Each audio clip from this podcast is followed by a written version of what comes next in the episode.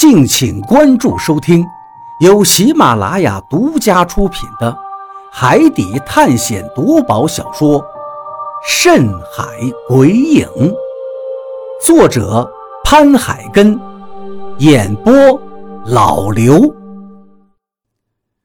第七十六章，天险！你们快看，那是什么？雷森冲我们喊着。我们顺着他指的方向一看，再次震惊的下巴要掉了，因为我们竟然看到了几头像公鸡一样的长颈鹿，这和我们平时家中养的公鸡一样高，而它居然是长颈鹿。你能相信世上有这么小的长颈鹿吗？我简直不敢相信自己的眼睛。可是它却这么真实的出现在我们的视线中，由不得我们不相信。只见那群长颈鹿，头额部较宽，吻部较窄，耳大且直立，头顶有一对骨质的短角，角外面还包覆着皮肤和绒毛，颈部特别的长。当然，长颈鹿自然是很长，但眼前的这种长颈鹿的颈部。也有三十厘米，颈部还有一行鬃毛，身体倒是很短，四肢很高，前肢略长于后肢，蹄子稍显扩大，尾巴短小，尾端有黑色的簇毛，这可不就是一只标准的长颈鹿吗？一只像公鸡一样大小的长颈鹿，让我们都感到像在做梦一样。怎么会这样？长颈鹿也会变得这么小？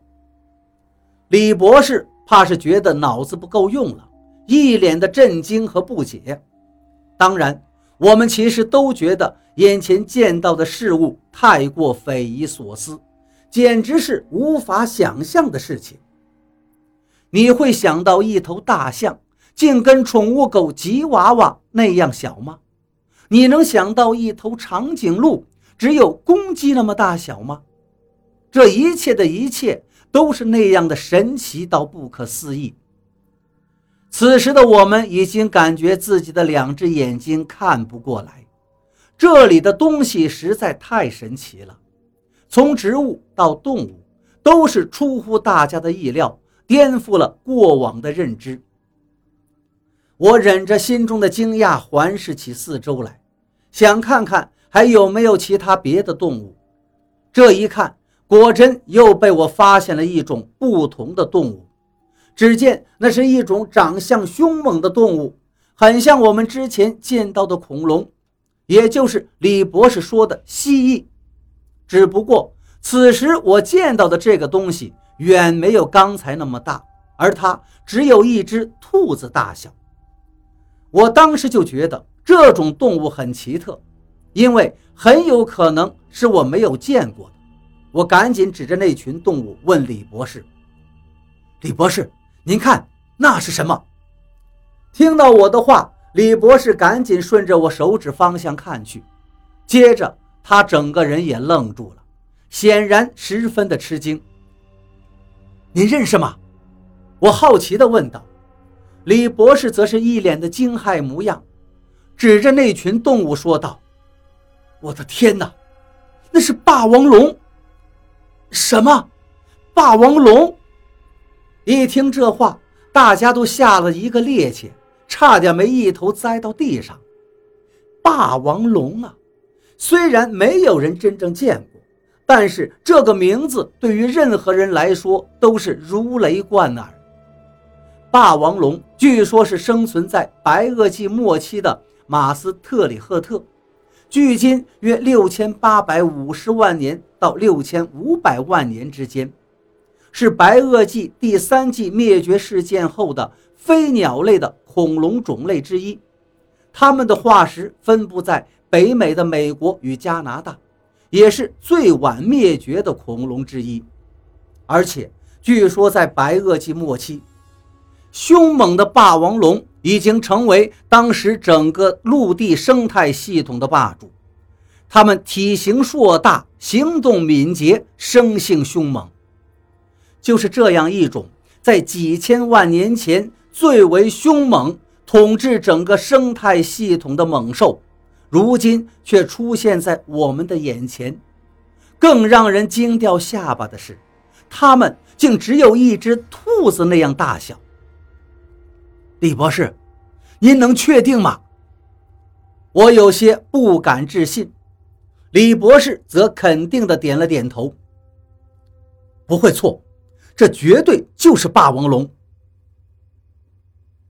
见李博士如此肯定，我们也知道他绝不会乱说，于是更加惊讶的张大了嘴巴。霸王龙怎么会这么小？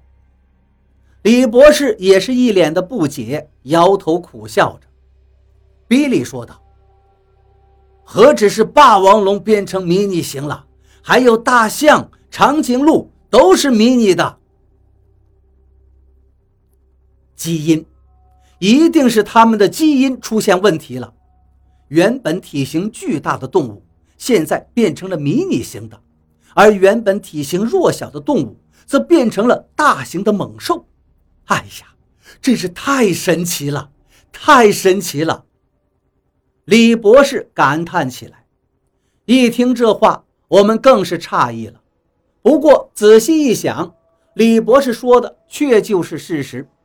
之前见到的蚊子，结果呢，大的像一只大雁，而那些蜥蜴更是变成了庞然大物。之前我们还差点把它当成恐龙，还有鸵鸟。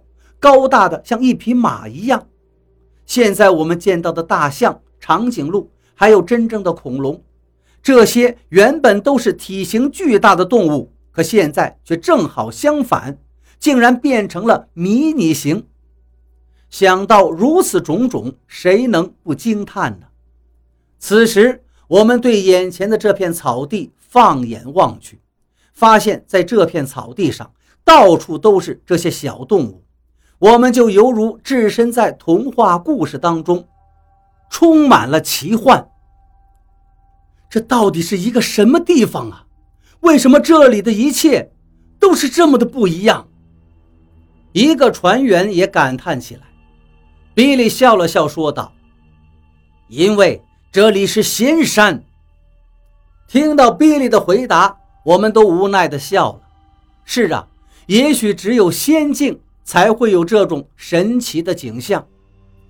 有些事情终究不是一时半会儿能够弄明白的，到底是基因突变还是其他的原因，我们都不可能立刻找到答案。对于我们来说，只有惊叹。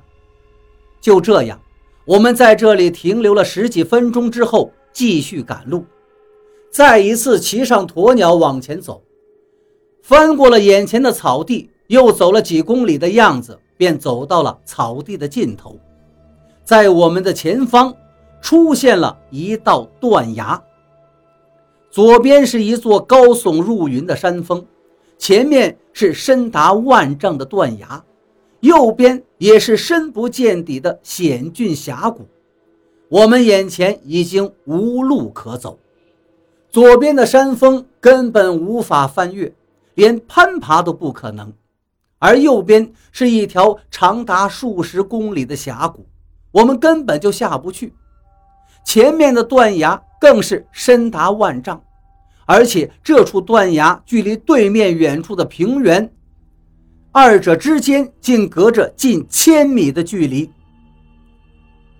我们身后是一片草原，对面的远处也是一片平原，但是就在这两者之间。却是一处断崖，人根本就过不去，除非你会飞，飞过去倒是可以。看到这种情况，所有人又都傻眼了。怎么办？现在要怎么办？前方已经无路可走，唯一的办法那就是原路返回了，重新再找一条路来。可是我们这一路走过来，一路也在随时的观察。大家都清楚地记得，即便是原路返回，也找不到有其他的路能走，因为我们都是顺着山峰的山脚下一路走过来的。如果要找其他的道路，那就必须翻越一座座高山，而那些高山都是高耸入云、险峻无比，根本不可能翻越的。怎么办呢？难道我们真的去不了金山了？大家面面相觑，一个个脸上又写满了绝望，谁都想不出办法来。这一次，我们被彻底的难住了。我们从没有想到过，竟会是这样一个结果，竟然会有一条断崖阻挡在面前，这就是一道无法跨越的鸿沟，天堑呀！除非是神仙，否则别想过去。大家十分的失望，比利也开始咒骂起来。就在我们都无计可施，可又心有不甘的时候，我突然想起了一件事儿：我们的游轮上可是停着一架直升飞机的。我们之所以登岛之后选择步行前进，而放弃选择乘坐直升机。是因为直升机上无法载上我们这么多人，但现在前方出现了断崖天险，步行已经无法跨越，那恐怕只能依靠直升机了。想到这儿，我对大家说道：“其实我们也不是完全没有办法，大家忘记了我们游轮上不是还停着一架直升机吗？”一听这话，大家顿时都反应过来。惊喜道：“对呀，对呀，我们还有直升机呢，怎么把这事给忘了？真是天无绝人之路呀！看来我们还有退路。”大家一个个又兴奋起来。可这时，比利突然为难起来。但是直升机根本装不下我们这么多人。大家一听，也都是一愣。一旁的何洛说道。这倒不难，只要把直升飞机开过来，我们可以分批送到断崖另一头啊。对呀，何洛说的对呀，我们只要能过到另一边就行嘛。我也点头附和，比利也点了点头，道：“好的，那就派人回去把直升机开过来。”说完，他转头喊了一句：“雷森！”雷森一举拳头道：“好的。”我这就回去把直升机开过来，因为在这一群人当中，只有雷森和比利两个人会开飞机。比利说道：“你带两个人一起去吧，这样比较安全。”雷森点了点头，就叫了两个部下动身原路返回，而我们则留在原地等着他们把直升机开过来。